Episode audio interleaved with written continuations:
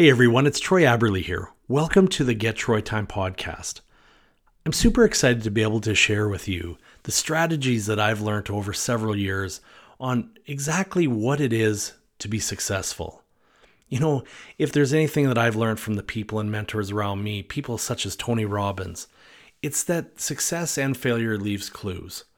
And you know, in being surrounded with really good people who've been willing to teach me what has worked and what has not worked is what's shaped me in my career today.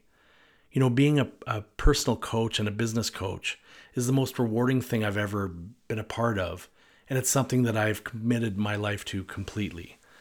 And so I really look forward to being able to bring you stories from not only my own personal journey, but also being able to include special people that are friends and mentors and people who've inspired me to also join me on this podcast and be able to give you even more strategies that I really hope is going to speed up success for you rather than you having to wait for 20 plus years like so many people do. So I really look forward to having you follow me and I really look forward to being able to have inspiration in your journey. Thank you very much.